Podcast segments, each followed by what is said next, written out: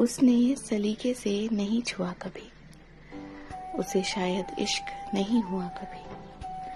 मैं रिश्ते में उसके सिगरेट की तरह हुई खाक और हुई धुआ कभी।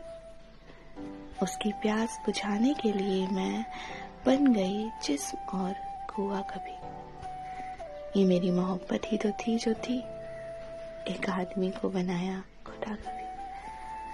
उसके लिए खुदा से मन्नतें की हज़ार पहले दुआ और फिर बदुआ कभी।